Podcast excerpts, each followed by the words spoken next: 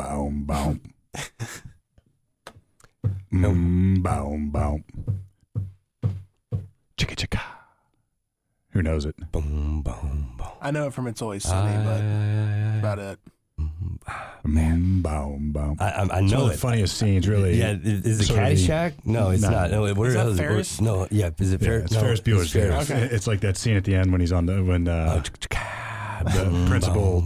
He's on the run. He's hitting the trampoline. He's over the fence. He's through the people's house. Does the home invasion really quick? Yeah.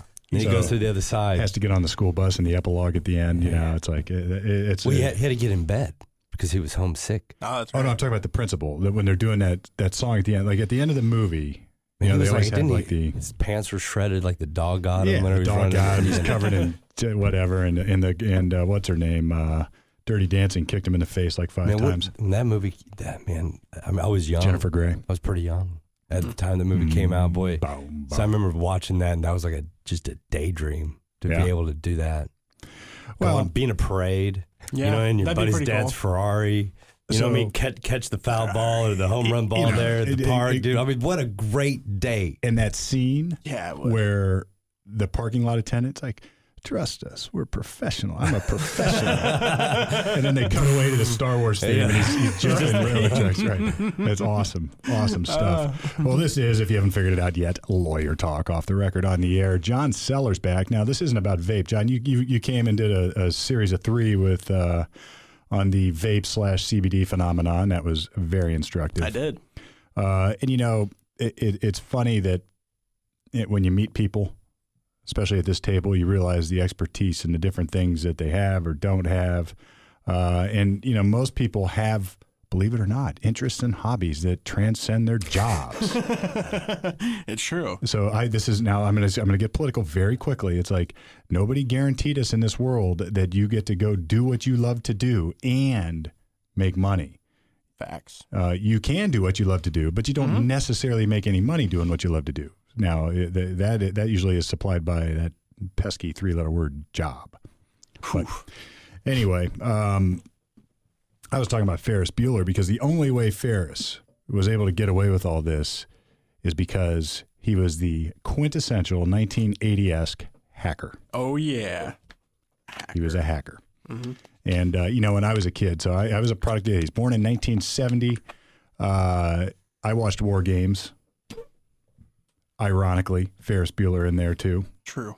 Matthew Broderick. I mean, maybe he was just a real life computer geek hacker. I don't know. But everybody in my era just loved the idea of this new thing, this new crazy phenomena of being like, we didn't have internet. You know, we didn't have, the internet would have been like, we would have no idea what it was. Yeah. And, you know, now later on in like the 80s when I went to, or 90s when I ended up in college with a buddy of mine who was a computer science guy. He was like, "Oh yeah, there's no mainframes anymore. It's all PCs." And now he predicted. He goes, "It's going to come back to mainframes, and we're all going to just have dumb terminals." And it's sort of done full circle. It has. It really has, actually. And in the day that we were watching War Games and Ferris Bueller, it's like that was somewhat premised upon the mainframe concept and people hacking in. Now we just don't call it mainframes; we call it the internet. That was super space talk to me. Living in southern Missouri in the Ozarks at that point in time. I mean, you know, I'm 1975 is when I was born, but I got my first computer in 2005.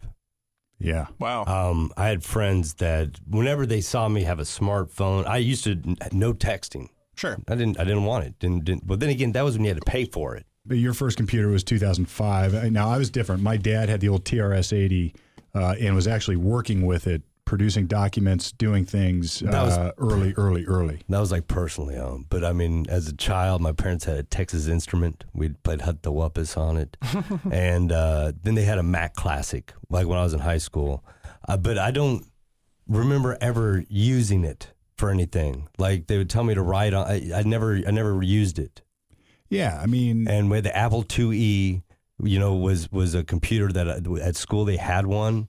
I never, like a class behind me took a computer class. I never had a computer class. And I never, I mean, and then I have fought technology for as long as I could because I'm so far advanced. Now, you had the flipper when I first met you, the flip phone. No texting. And that was, I don't know that I was a big texter. I had started texting by then probably, but, That was 10 years ago. That was a decade. 10 years ago, I was a flipper. It was good, and it was a number of years. So I guess it was, I'm trying to figure it out, probably about, 2011 or 12 is when I got a smartphone. I tell you, that Motorola flip phone with a big battery on the back, that thing was gold, man. I could be anywhere. I could be at a loud bar. I could stick that sucker in my ear and hear. And all these guys with their fancy little, all their other crap, the early smartphones, they couldn't hear anything I could hear on that flipper. Yeah. Anyway, Matthew Broderick is coming up here because, John, you're a computer guy. I mean, a computer geek. Dare I call you a computer geek? You can call me that, absolutely. I mean, you got your hair's green. Yeah, that was a accident. It was, well, not an accident, unplanned color coordination. We'll put it that way. I got you. I've never incorporated the color of my hair with the coordination of the rest of my. But look, what do I know? I tried. Yeah, and it did not go the way I planned. But yeah, I would definitely consider myself a computer geek, enthusiast, whatever you want to call it. I've been playing around with computers since I was about 4 years old. My dad was a early computer geek, so he always had a computer. I built my first one by the age of 8 just by throwing a bunch of parts together that, my dad would have. So you were building computers at the age of 8. Now, let me dare ask your age. I am 28 right now. I turn 29 in September. So 20 years ago, you're building your own computer. That puts us around about 1998, Correct. By my math. That's when I had my first home-built computer. See, by 1999, what was I doing with computers? I was working with them. You said something. It's like when we first had our computers, Jared, as a kid, I didn't really understand what you did with it. Yeah, what did you do with it? Right, games. I didn't, because I guess I didn't have anything to write, so I didn't even understand what word processing was. We had a typewriter. I could just do that. That's what we had. We had a typewriter. We had a word processor. One of the word processors that, it would spell, it did the spell for you on, it was a typewriter word processor. Yeah, one of the I forget what they called those, brothers maybe, and my handwriting to this day is, it's miserable, it's dyslexic, it's flipping letters, and I needed that. And but once again, I never used the computer. Yeah. I remember writing in BASIC. I remember thinking, so in my youth, BASIC was the language, like for next loops. I remember that coming out. Yep. Like print, go-tos. I'm trying to think of some other ones I used to think about. But then came this what we would call CPM or computer language, and that probably started to get well beyond my understanding of X's and O's or ones and zeros and all the other stuff. But good old binary. Yeah. Anyway. We got John in here because he's a computer guy, building computers at the age of 8. That's sort of like my son's now. Mm-hmm. While I was working on whatever, bicycles and electronic radios and amplifiers, you were tinkering with computers. And I guess I probably would have been too had I have grown up in that culture. It was kind of neat that way because my dad was a computer enthusiast. He had a bunch of parts lying around. And one day, after playing around with the computer enough, I decided to try to build one. And I was pretty successful at it. I didn't have an operating system, but he informed me on that later.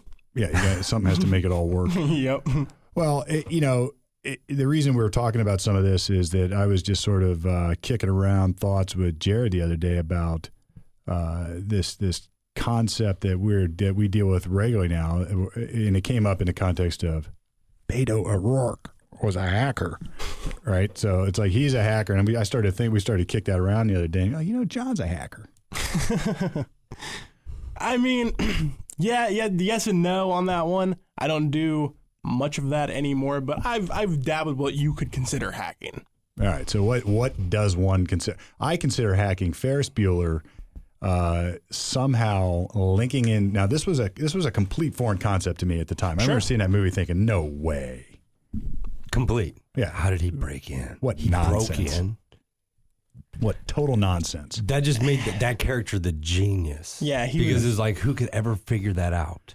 Yeah. If you're considering that hacking, sure, at previous points, I would have considered, I would have been in that category. So you would have been a person like Ferris Bueller, mm-hmm, who hacked in, or let's just say signed on to his school network and had access to see your grades in advance. Not change them necessarily, but see them in advance. Okay, so what it was is because I was really comfortable with computers at a very early age, by the time I got into high school and they gave me access to a computer almost like 6 hours out of the day, needless to say, I did some exploring as much as possible and did eventually figure out a way to create an administrative profile on the school's network, which did give me full access to everything on the network.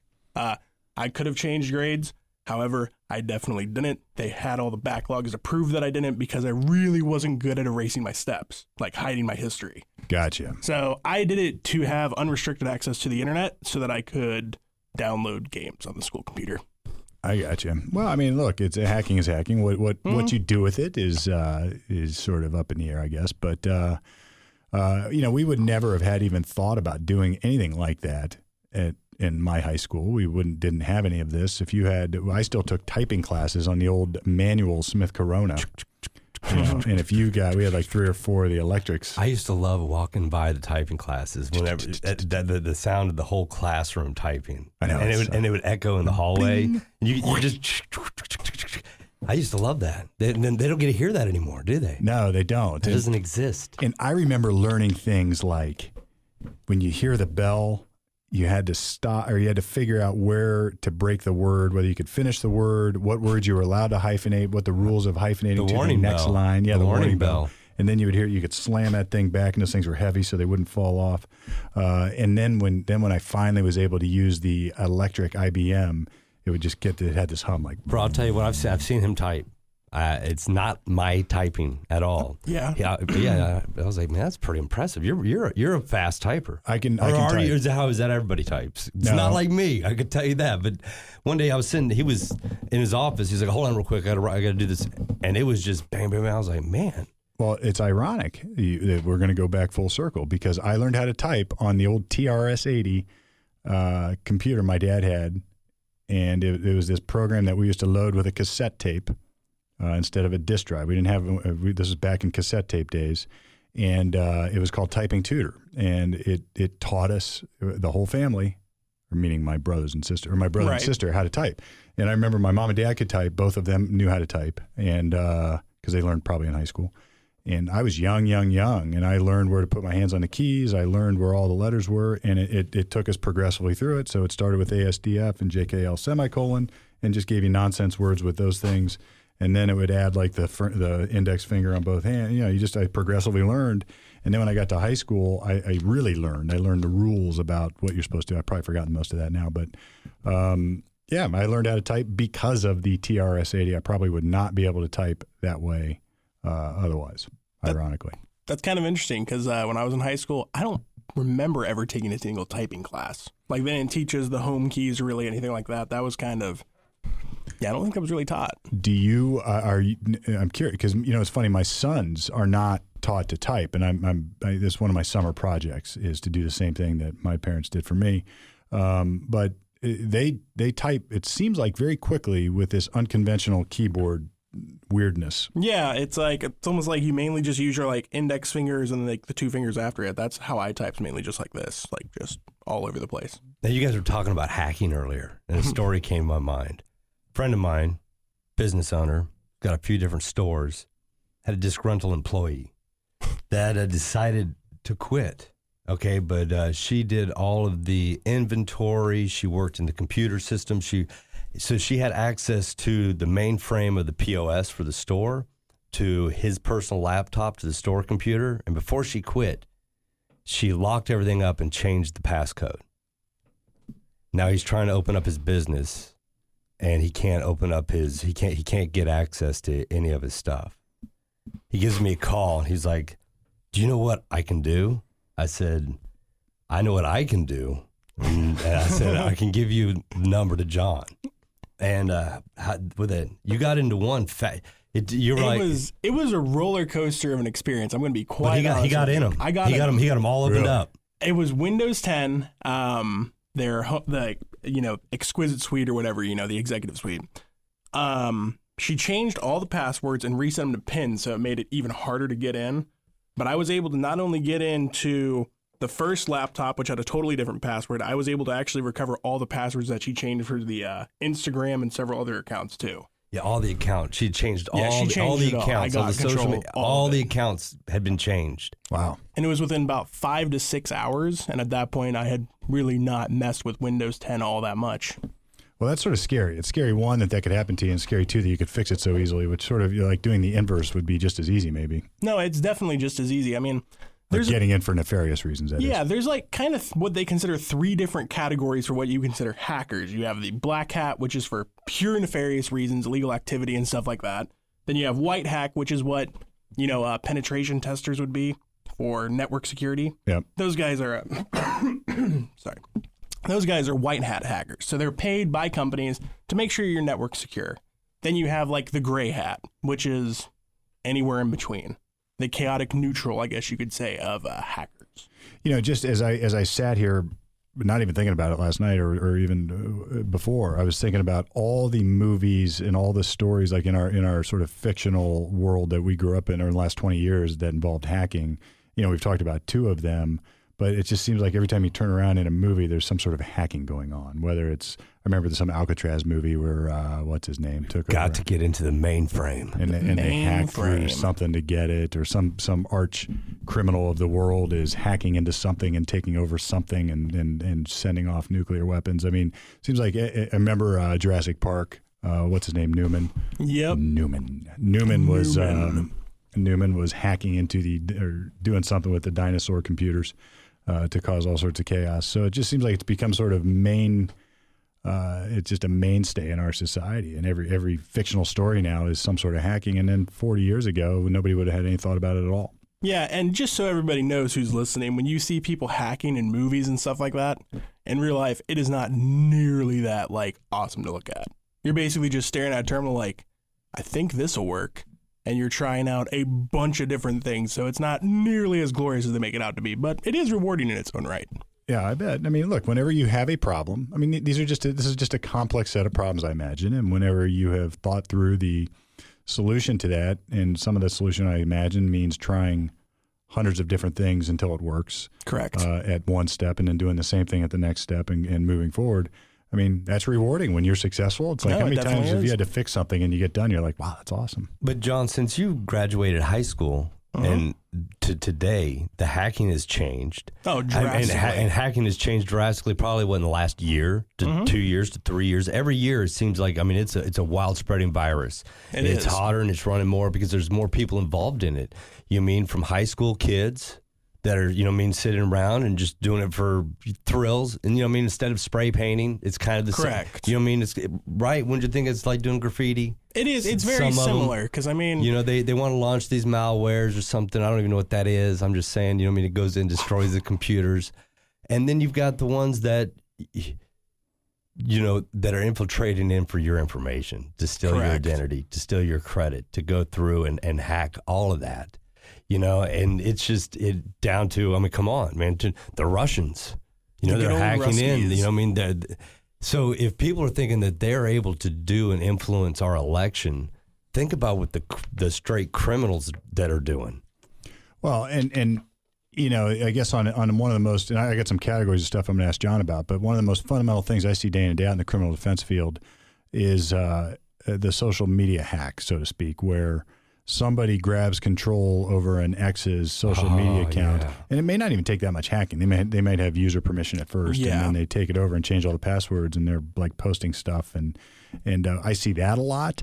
I see also scenarios where people are spoofing, where they're taking other, they're sending stuff from their own identifying accounts, so to speak, either phone number or emails, except it looks like it's coming from somebody else's. We see that all the time. And those become sort of, I mean, that's become common in our, I had a guy charged with a ton of crimes, and all of this was relative to violating a stay away order. And it turns out that there was no such violation of no such stay away order, because the alleged victim of the violations was actually doing it and spoofing it. It was a she. She was doing it, making it look like stuff was coming. And this guy's like, look, I didn't even have this phone number at the time. I had turned it, it was like we had some concrete proof. Otherwise, it would have gotten real dicey. I've seen a few stories like on, Dateline or, other stories where people making them look real in a divorce a lot, saying common things and look, I just got these emails, sending over to make it looks like I came from. And man, it's scary stuff. So I got some questions. Absolutely. One is generally about what we need to worry about. Say I go to Jamaica. Okay. And I stay in this gorgeous resort. That's all inclusive. And that means also it includes Wi-Fi. And you can sign on to the hotel's Wi-Fi and use it, or you can pay astronomical rates and use your own airtime or whatever. We're going to get to that, your own data. I do it. And I always think to myself, this is probably stupid. Yeah, like this could be a little bit of a public service announcement. Public Wi-Fi. Don't use it ever, period. For anything. No, don't log on to it. Don't even touch it. Don't even look at it. Treat it like the Ark of the Covenant. Really? Yeah, because as easily as you can get on to a device, with your device, get onto the Wi-Fi, that's as easily as somebody can get into your device. So if I'm, let me just understand this. So I'm looking at like Wi-Fi, which is this mystery signal that's sent out across the resort.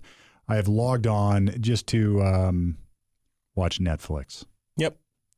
Does it matter what is on my device? I mean, what if I just have let's start with the worst case scenario. I'm using my work laptop that includes all sorts of client identifying information and or my banking accounts and passwords and or whatever. Unless you are using the proper safety software, then you are definitely at risk. All pretty right. Heavily at risk, really. Let's start first with, I don't even know what the safety software would be. Okay. What is the risk and how does it happen? So the risk is anything that's on your hard drive is subject to being stolen, copied, without your permission. That's the major risk. How it happens is really simple. You're on a public Wi-Fi that essentially all puts you on the same network. All right? So somebody's on another laptop. They can really easily, within 5-6 minutes, have your IP address. And 5 to 6 minutes is a gross exaggeration. I mean, it's less than that. They'll have your IP address. With that, they can ping your location, get all your information that they want to. It really doesn't take that much effort. I had a friend who went to school with John. I think you met him at the store with a Vic. And he was staying in a hotel.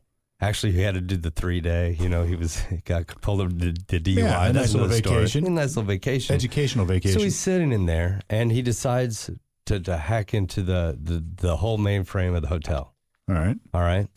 Then he goes down and he gets all this information, pulls out files of it, has it all their accounts. He's got credit card numbers from people that are staying in the hotel, including his own. Wow. And he walks down. And he's like, "I like to speak to the manager." And it's like, what? And he's like, and do you have a chief of security? And they're like, what is the problem, sir? He's like, well, I want to show you something. And he showed him, he said, I'm going to start with my credit card number. I was able to hack into your system and retrieve my credit card number, along with all of these. Bzzz. Wow. It's easy. Now, he also worked for a company that goes in and sets up and prevents these things from happening to you. Yeah. Okay. So his job, his job is to see how secure your system is. This would be a white hat hacker. This would be a white hat hacker. Yes. So in this scenario, it's gray. This was gray, but he landed the account. He was in there. He was like, well, I'm here on my 3-day vacation. I might as well do a little side work. Well, let me ask you, John. So if I want to know exactly what is at risk, because I have, let's say, the way I roll now, I have very little on any hard drive, on any PC or laptop or device I use. I just don't save stuff there. I save stuff in different places, whether it's on my server here at the office that I can access, or on my OneDrive through Microsoft or Dropbox or something like that. So say that I am sitting again. Let's just go back to Jamaica, because I just came back from there, and I confess I did, in fact, use that Wi-Fi because, there's nothing else. So I'm using the Wi-Fi, and I'm watching Netflix on a laptop. If somebody wanted to, and there's nothing on that laptop that I store. At least nothing I think. But could somebody get access to the directories that I have created to my various cloud-based stuff? In other words, could you see like what I'm seeing? I mean, you could. That would require a little bit more finagling than just blindly connecting to somebody's laptop. Okay. That would usually have to have a two-way factor authorization. So like you would in some way have to allow that person to also look at your stuff. So if I go to the network settings and say allow other PCs to see this one on this network, that would be bad? Yeah, that's basically openly just broadcasting your IP address, which can leave you very open to anything getting stolen. Now, as far as whether they'd have your information on your cloud-based servers, I doubt they would have any passwords unless you already had a program that recorded all of your desktop activity and they had access to that. Gotcha. So, I mean, yeah, now, I don't want to say your cloud or any of your passwords are super at risk, but anything on there is. Could somebody install something like that and then just watch me forever? This is the other one that scares the crap out of me. It's like I'm looking at my computer and somebody is surreptitiously spying and they install some sort of software that lets them watch and see whatever I do. Well, it depends. Do you have a webcam or not? I do, yeah. Yeah, they don't need software. They can just take control of your webcam. Really? Yeah, it's really not hard to do. Even if you have it, how do you disable a webcam then? Or can you can probably just re-enable it? Tape? It really depends. Tape's the easiest way, like straight up just put a piece of tape over it. You can get rid of the like support software for it if you wanted to, depending on who made your laptop, though. That may be like really hard to do. Gotcha. So tape is a really safe way to do it. I'm taping all my webcams. And I've heard this, and it's just easy to hack, to get into someone's computer to watch to transmit through and see what's going on. Yeah, if your computer's really not properly protected, it's really easy to. Wow, that's scary stuff. You know, there was a scam going around recently of you could tell it was a scam by the line. You know, usually scams, their grammar's terrible. Mm-hmm. Yes. You know, because it's like somebody with some foreign language trying to speak like, it's so patently obvious. But where people were getting this email, I read this on, I think it was actually a newspaper article I was reading, where they were getting this email message about their pornography use, and we have seen you using porn, and this is embarrassing, and we have you recorded, and we know what you're doing, and send us like $5,000 or we're going to publish it to the world. And it's sort of like, what's his name? The Amazon guy, or no. Who did this recently? Somebody had some compromising pictures of he had dick pics out there. Oh, that wasn't it? Who was it? Was it because he's going through the divorce? Famous millionaire. He's the Amazon guy. Was it the Amazon guy? Yeah, it was Amazon. Huh. What's his name? That's too right. But anyway, what he did, he's that guy. He's like, screw you, and he took his own dick pics and published them. And it's sort of like, bold move. You know, it's like, right? But why not? Why not? It's like this. Look, if somebody's going to get paid for my dick pics, it's me. It's me. Yeah, exactly. But no, that's scary stuff. So I guess lesson number one on Lawyer Talk here today is don't use public Wi-Fi, or if you have to, fill in that blank for us, John. If you have to use public Wi-Fi, your best bet is to download what is called a VPN, a virtual private network. I personally use them all the time, really even for my daily usage, I use a VPN.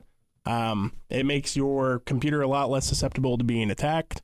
It's just all in all a safe way to go about it. All right. So half of my job, in fact, maybe 3/4, if not all of my job, is translation. Mm-hmm. I was at a funeral the other day, and my friend had lost his mother, and they're going through some probate stuff, and I gave him a referral for that.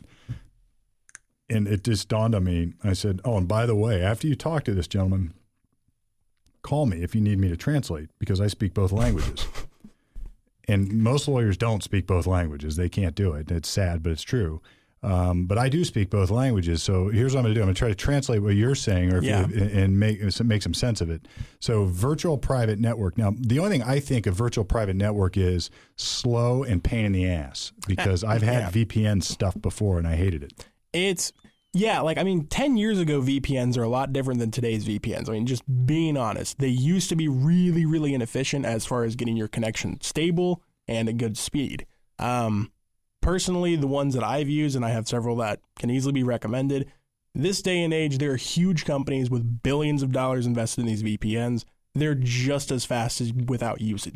They're just as fast, like if you use one, as without using one, but it's a lot more secure. All right, now let's try to talk about what a VPN is, because now what is the difference between me on my laptop going to connect to the Jamaica Wi-Fi using my room number or whatever the key is they gave me versus me using a VPN to do the same thing? What is actually happening that is different? Sure. So when you are connecting to Jamaica Hotel's Wi-Fi with your laptop directly, that's what we call an A to B connection. Okay. As in you are going, well, we'll use that example. You're going from literally whatever website you're trying to search from your computer to that website. Really easy, really traceable to figure out where you've been, really easy to find your IP address there. Yeah. A VPN basically acts as a middleman. So it goes from A, you, to the VPN B to the ultimate website C, making it a lot harder to backtrack the information to you because it has to go through this virtual private network. And the VPN has its own security credentials. Absolutely. I suspect those are far more complicated to get through than they absolutely are. They'd have been able to steal long distance had they had it set up with a VPN. I mean, by the way, when we're talking we're talking about Beto, it's like he was a thief. Right. We're going to get to this, but this is nothing short of thievery, and calling boyish devilish or whatever it was, or they made it sound so glorified. Oh, he just stole some long distance time. It's like you can stop what he just stole. Right. It's like that's thievery. I go to federal court and represent people who just stole something like that, or using the wire to do it, so to speak. Right. I know people that have stolen DirecTV in a commercial setting in a bar using a home residential place. And there's two different charges for that, and for each TV that you have hooked up. If they find out for how many years you've been running a box that you have listed at your home, but you brought it in and moved the satellite, because they charge per seat. Oh, great! And so this isn't totally hacking, but it's still it's similar. It's similar because you're hacking because you're stealing. You're just moving the device. You have your device registered at your home address. Then you take it to work and you just line up the dish, because you can move that satellite wherever you want it to, as long as you've got it pointed in the right direction. And if you own a bar, you probably got a DirecTV install guy that for a tab or a pitcher of beer might go up there and straighten it out. Yeah. And then when they find out and they hit you with the backlog and it comes over $500,000. Yeah, it gets ugly. You had a couple bars, and then they investigate the other ones, and it was a bad story. Ouch. It gets ugly. It was hundreds of thousands of dollars. Well, what's interesting is people ask me this all the time: Is there something called like hacking? Is that a crime, or they're like cyber crimes? Like everybody talks about hacking, you break into, you get the Rubu or whatever they call it, Roku, right? And then you're supposed to pay for it, or if you just get the break. Or whatever people say all the time. Yeah, like jailbreaking Fire Sticks is basically what it is. Jailbreak the Fire Stick, man. I don't have a stick or a deal like that, but I hear people talk about it so freely, like, oh, man, if you just get that and then you get the break code, it's all free. And I kind of thinking to myself like this, well, no, that means you stole it. Correct. Everything you steal is free. Yes, right? Whole point of stealing. But it's all free if you steal it. From senior citizens to people, everybody, and they talk about it very freely like they're not stealing. There is a notion in our society now of, dare I use the word like expectation, entitlement, whatever you want to call it, that if the man, the quote man, now that could be like giant corporation like Comcast or the cable company or the evil whoever, because they have so much money and so much power that it's okay to steal from the man. Sure. And that's sort of the hacker mentality. That was Beto's mentality, right? Oh, we were just doing blah, blah, blah. Well, you were stealing from the man, so it's okay somehow, like Robin Hood-ish. Well, Robin Hood was a thief, right? And a criminal, I mean, for whatever cause. And I got to tell you, these hackers aren't doing it to give to the poor. They're doing it to benefit themselves, right? This is not... some of it done out of vengeance, some of it done out of spite, some of it done out of just straight thievery or boredom. Correct. Or boredom, opportunity, but it's kind of got nonchalant. It's okay, but you hear it all the time. Like, what about when you hear like Target got hacked? You know what I mean? It's when some of these big companies got hacked, if you shop there, you might be at risk. You may have gotten broken into. You may. So there is just so many ways of people pulling this. And so what you said just triggered the thought is that if you hear Target's hacked or you hear Walmart is hacked or Amazon is hacked or Verizon, I think at one point, you hear this and you know it's like wait a minute, nothing. Is this now? You know, is this Robinhood dude now stealing my stuff? You know, hold on, I'm not the man. He's stealing my stuff. Correct. And this is where you know. Did you see? There's a movie. I don't know if you do you watch Netflix, John. I do. All right, there's one, I forget what it's called now, but Woody's in it and Kevin Costner in it, and they're chasing down Bonnie and Clyde. I haven't seen it. The Highwaymen. And I am young enough, or old enough, rather, to remember the original Bonnie and Clyde movie with Warren Beatty and, that's to her, I'm just drawing a blank on all these names, but I can picture her, I know her, anyway, everybody knows her. And they sort of glorified Bonnie and Clyde in the old movie as being... you know, somewhat validated and justified and you know, these young people out just stealing from the banks and doing whatever. And then the Highwaymen flipped it on its ear, man. I mean, they didn't even show who Bonnie and Clyde were until the last scene when they were getting shot. And the whole premise of it was there's this scene where Kevin Costner is at a gas station with Woody in the car, and the gas station they're sort of chasing these Bonnie and Clyde down. And they ask the gas station attendant, they've been here, you've seen these folks. And, you know, there was sort of this glorified image of Bonnie and Clyde at the time, I guess. And I think that was historically accurate, that people just looked upon them as sort of the Dillinger. You know, it's like that glorified it in a weird way. And they became famous, as criminals do at times. And Costner's character here was sort of like, wait a second. He might have roughed the guy up a little bit, but he pointed out, it's like, look, last night, she walked up on a guy who was already wounded and shot him in the face with a shotgun, right? You know, it's like, and it was a police officer, shot him in the face with a shotgun, and they've killed innocent folks, shooting them with, I guess, without any reservation whatsoever. They were criminals. Yeah. And there's no glorification here by stealing from whoever. I mean, it always has the impact of one thing. It's a crime, right? I mean, it's a crime. There's no, you can't just say, well, I was just screwing around because hacking was fun, and I stumbled into this, and it's still theft. No, that is 100% correct. When you are, the very definition of hacking is really just getting into or taking something that you're not supposed to. It's like a crime. It's safe cracking in the modern era. It is 100%. Now, right. The good news is because, you know, really when hacking became, in my opinion, you know, more acceptable was when subcultures were kind of brought to the mainstream light, you know, like Big Bang Theory, all that stuff, nerdy stuff became more popular.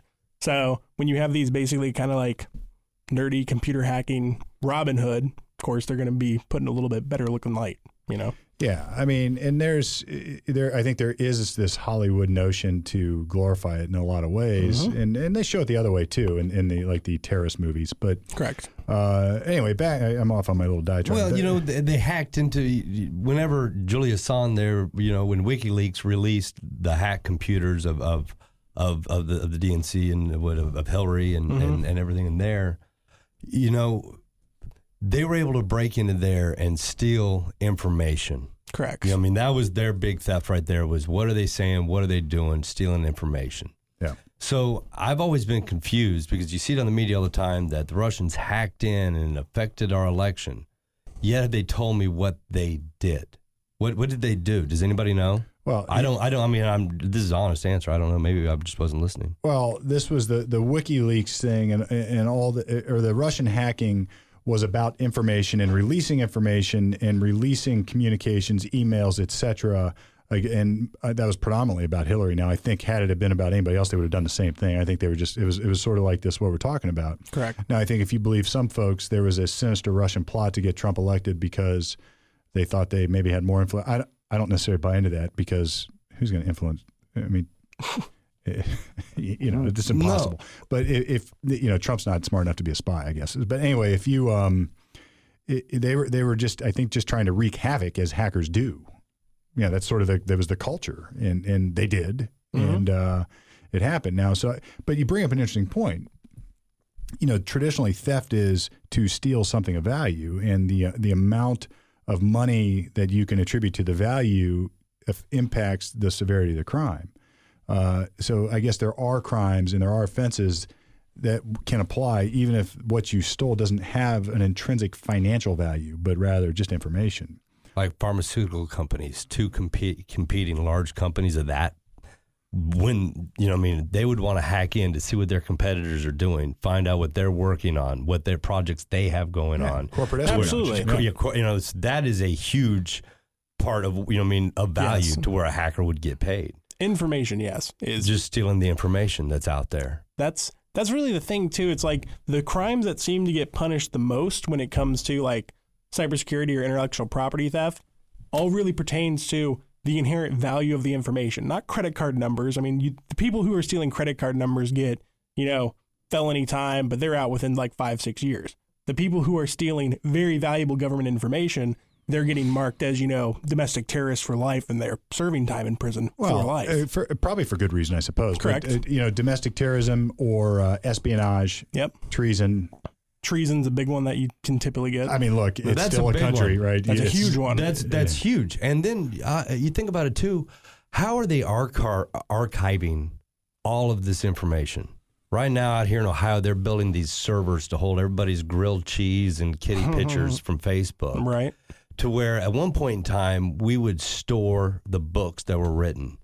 Now we're just storing servers or computers. What happens, you know, if they corrupt or if they, you know, I mean, if there's a earthquake or, I mean, even though paper and stuff like that would burn and fall down. Sure. I think that we could have a gap, a history gap that could happen. No, that's 100% true. Well, because you lose the information or it's gone. Because the way we archive things are different to where you won't be able to go back. There could be a large gap. Well, if you're like history. Right now, how many people have experienced this phenomenon of deleting something that you don't have backed up? Now, imagine like it's and think of the loss. I it's funny because my son last night, he did this interview of me because I grew up in the 80s and he had to interview somebody from the 80s. And I was like, all right, I'll do it. But he needed a photograph of me in the 80s. And I sent that to you. I sent it to Jared. It was a great picture, really. I looked really cool. But I had that because it was in a photo album. And I just took a picture of the photo album, so I still had it. Now, I could lose that album in a fire and not have it backed up, or I could have had it saved virtually and then deleted something or lost something. The chance of you having those photos around are probably better than some of the ones you're taking today. Probably. Mm-hmm. They don't have any value. Or I guess the value of photos today is it seems to be diminished because you can just take them so readily, and you don't print them. It takes... It's like anything else, right? Value is attached to the work involved to create it generally, or the rarity of it. And both would apply here. It takes no work to create a photo on your phone, or very little.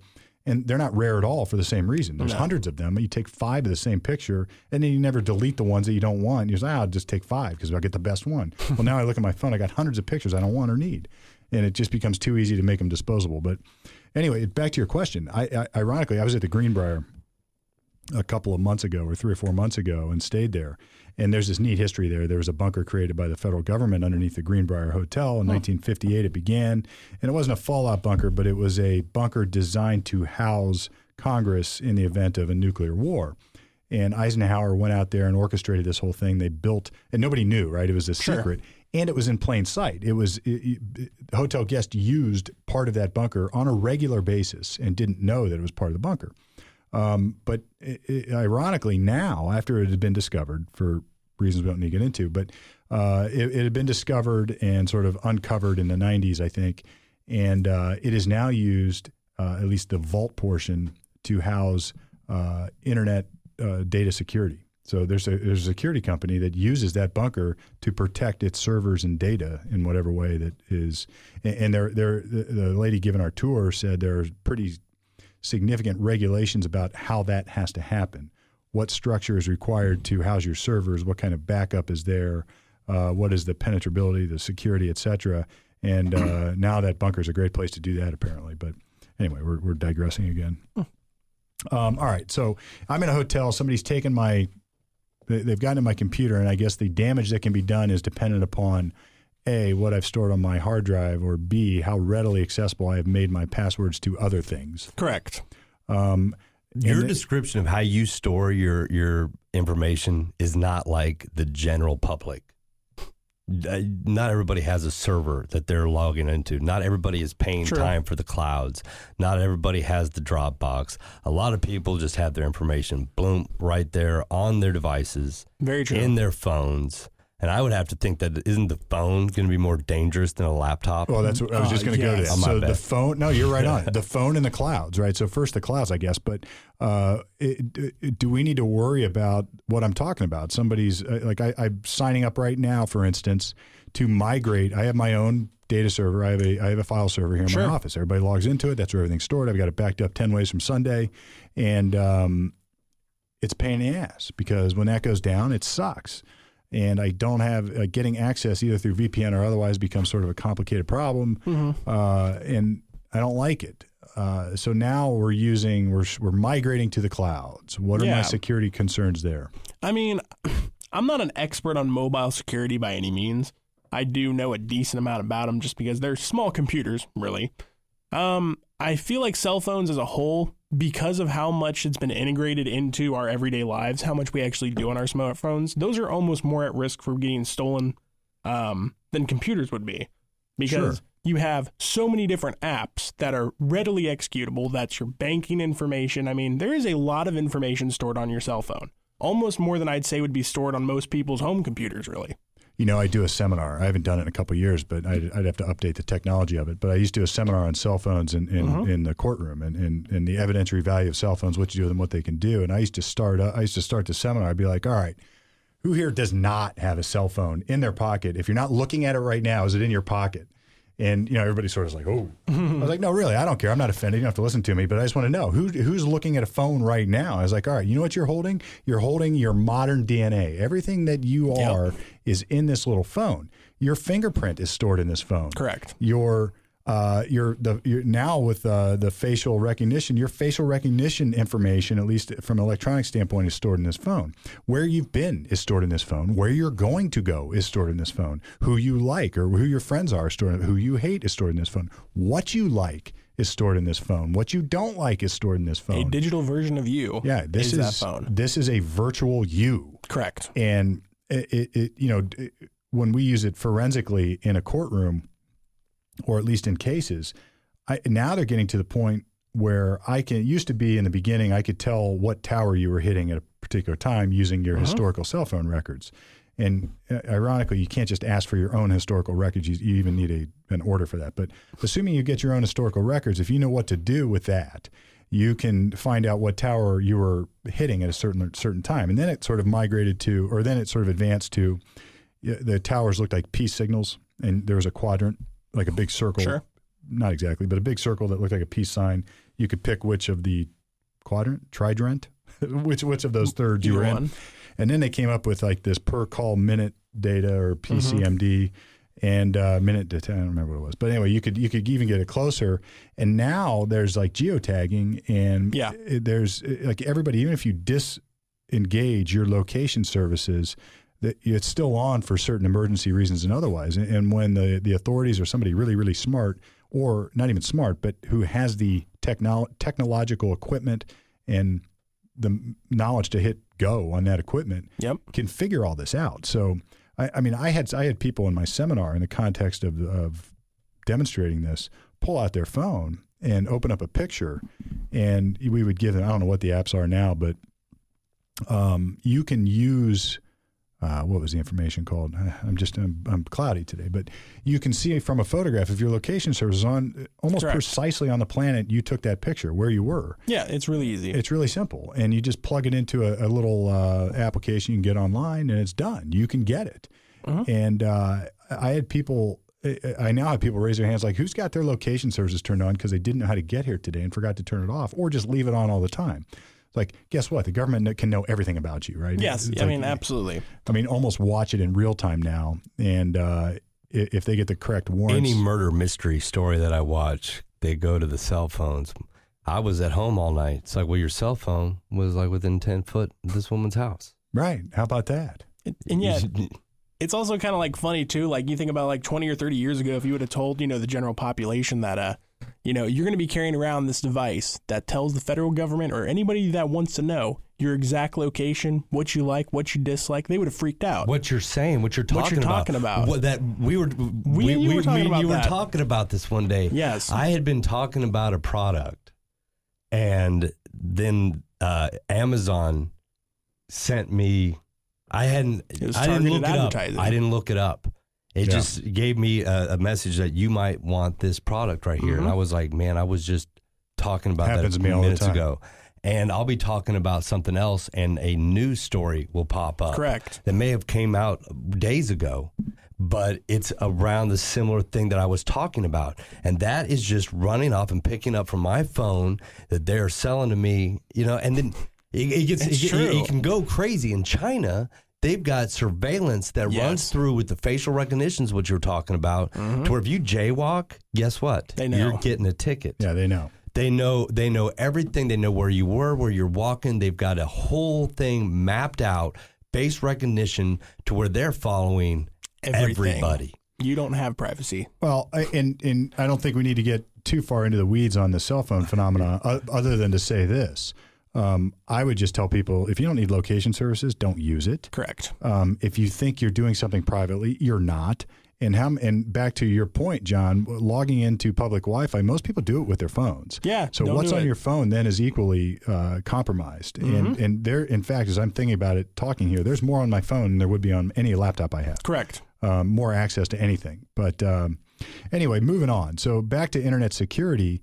We've sort of talked about logging into the public Wi-Fi's now. We've done a little bit on cell phones, and even the clouds. And I suppose at least with a cloud-based service, you have really, really, at least presumably, really good folks privately figuring out the best security measures available. Yeah, I mean, your cloud servers, especially with, you know, how technology is today, they seem very reliable, very few data breaches and whatnot. Yeah.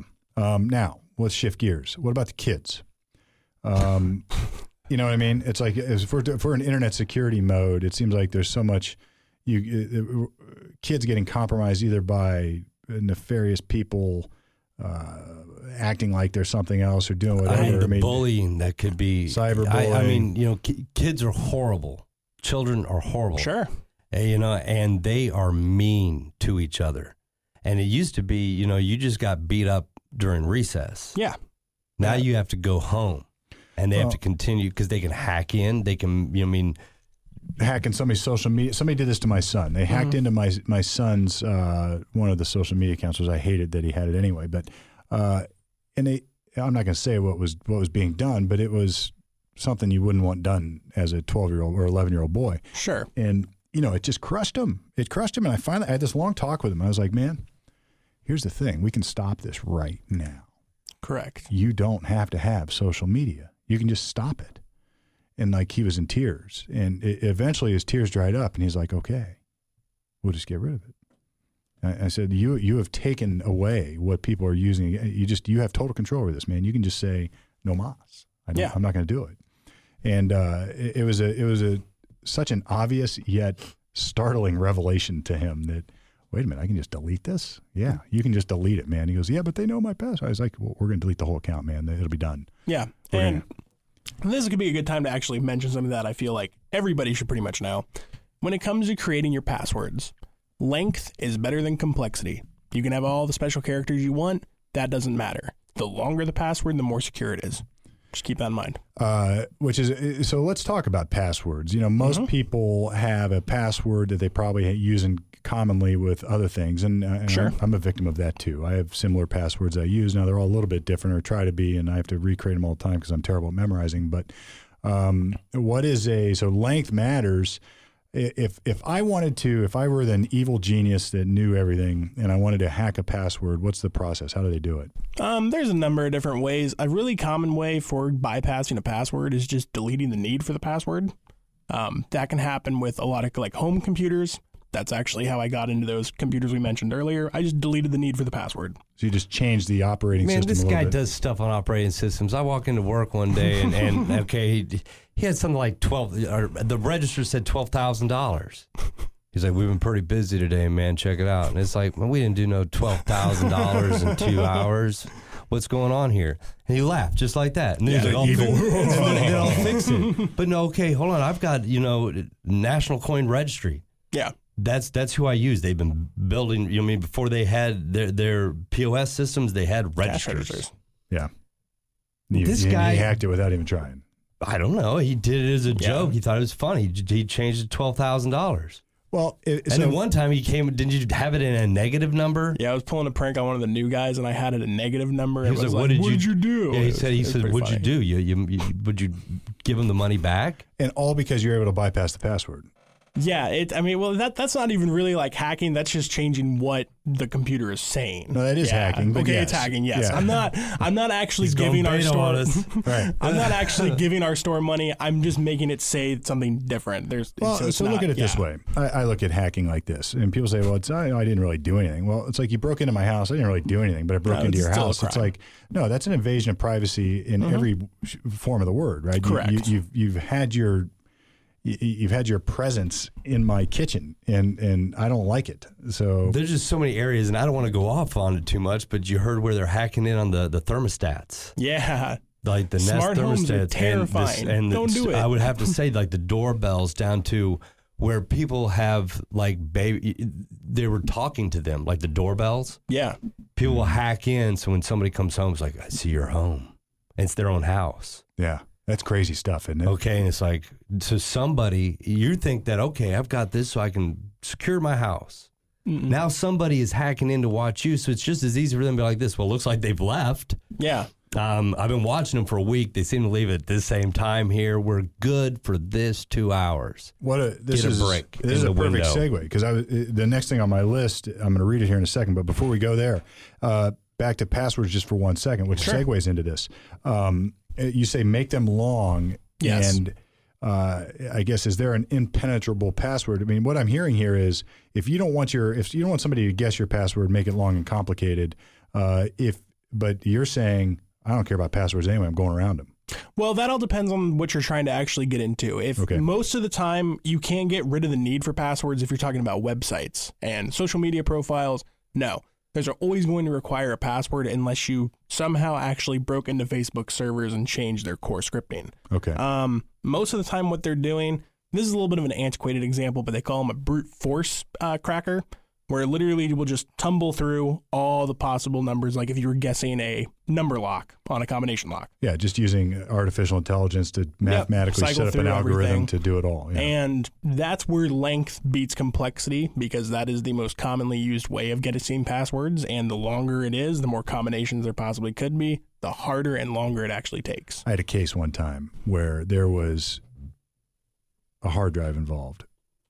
And I think it was an external hard drive, a storage device, and there was stuff on there that mattered to the case, and the federal government, or I don't know if it was seized by law enforcement. I'll put it that way. Fair. I can't go into too much detail, but it was seized by law enforcement, and they really, really, really wanted to see what was on there. And this is before I was involved. I had no input or advice in any way, shape, or form. They had just done a search warrant or executed a search warrant, took these storage medias, and they said, well, we're going to send this off to the FBI to crack the password.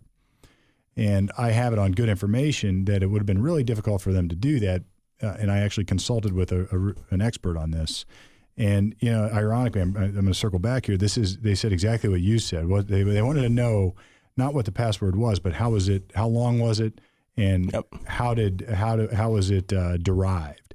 And, you know, without going into too much detail, there'd be like a passage in a book, and maybe you take the first letter or the middle or the third letter of each word for like paragraphs. Yeah. And it would be like impossible. And the FBI was never able to get into that. Yeah. I mean, really, when it comes down to it, the longer you're, because like, yeah, I guess there would be, you know, easier long passwords. Like if you just did like, you know, the alphabet, sure, that'd be a pretty easy one to get through. But if you made it a little more complicated and long, like minimum password length really should be about 11 digits, quite honestly. Well, this was like 50, but yeah. Yeah, but 11 should be the minimum for any decently secure password. All right, so now I'm going to go change all my passwords. Now, what about apps that generate passwords automatically for you? I know there's like Dashlane out there and some others that do this. I haven't used too many of those personally. I personally do use Google. They actually, when you sign into their profile, they will generate They're permanent passwords, but they're automatically generated, usually pretty secure. And I use those for sites that I don't really care too much of, like a Ticketmaster site or something like that. I do use those. I don't know about the other ones, so I don't really want to comment on any of that too much just because, you know, I haven't played with those myself. Well, I guess that we'll just leave it at this. Is like the moral of the story is have a great password and a long password and one that you feel secure about that nobody's going to guess. Which brings me to the question I was getting at, Jerry, that you're talking about. It's like, do I have to worry about others using my internet and my Wi-Fi? And I didn't even think about the home security thing until you brought it up. But it's like if I got these Bing or whatever they are rings, and if somebody, you know, there's this notion in every, dare I say, like child pornography case or something. Right. One of the things that the government has to do is put you at the terminal, right? They have to make it so the IP address was there. Yep. And that you were the one there at the keyboard. And there's always this notion that it could have been somebody outside in the curb using your Wi-Fi to do the same thing. I mean, what, do I have to worry about that? How do I? Is it again back to passwords, or what is it? What's the deal there? Yeah, that's going to mainly be down to passwords. I mean, as long as you have a secure Wi-Fi connection, there's not really a whole lot to worry about per se. One really common area that is vulnerable for attack actually tends to be printers. Believe it or not, printers do actually have, most of them have a Wi-Fi signal. Most of them don't have that great of security, and that can be used as a gateway to getting into your home Wi-Fi. Gotcha. So is the threat viable?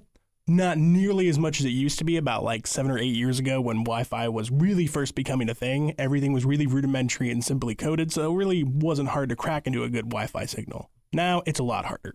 All right, well, that's a little comforting. Well, how are people getting into the home or the smart homes then? Well, those are connected to your Wi-Fi. So if they breach your Wi-Fi in some way, shape, or form, or if those devices are generating their own Wi-Fi signal, which a lot of them do, or a Bluetooth signal, that can also be used to get into them. Bluetooth. That's on my list. What the hell is Bluetooth? Bluetooth is, it's kind of like I'm not super sure on the actual technical side of what Bluetooth is, but it's essentially its own communication code that can't be used over really, really long lengths like Wi-Fi can. It's usually like 100-foot range tops. I remember the first time, this is years ago now, where you could bump somebody like with your phone. Remember that? Yep. People at bars were like, hey, one of my contacts named Bump. I was thinking, who in the hell would want that? I don't want anybody taking anything from That's my phone. Like when people pay with their phones. They could, I just tap your computer with my phone? That freaks me out, man. I've committed to sign up for that now a couple times, and then when I go look at those things, I was like, I can't do this. I still need a credit card. I got to stick it. But a credit card's almost like less secure in some ways. You could just drop it or lose it, or somebody could, like, if you're using your credit card, someone could maybe take a picture of it. I mean, there's like, you give your credit card to the restaurant folks. They walk off. I mean, think about that. They go photocopy the damn thing. Sure. And they've got it.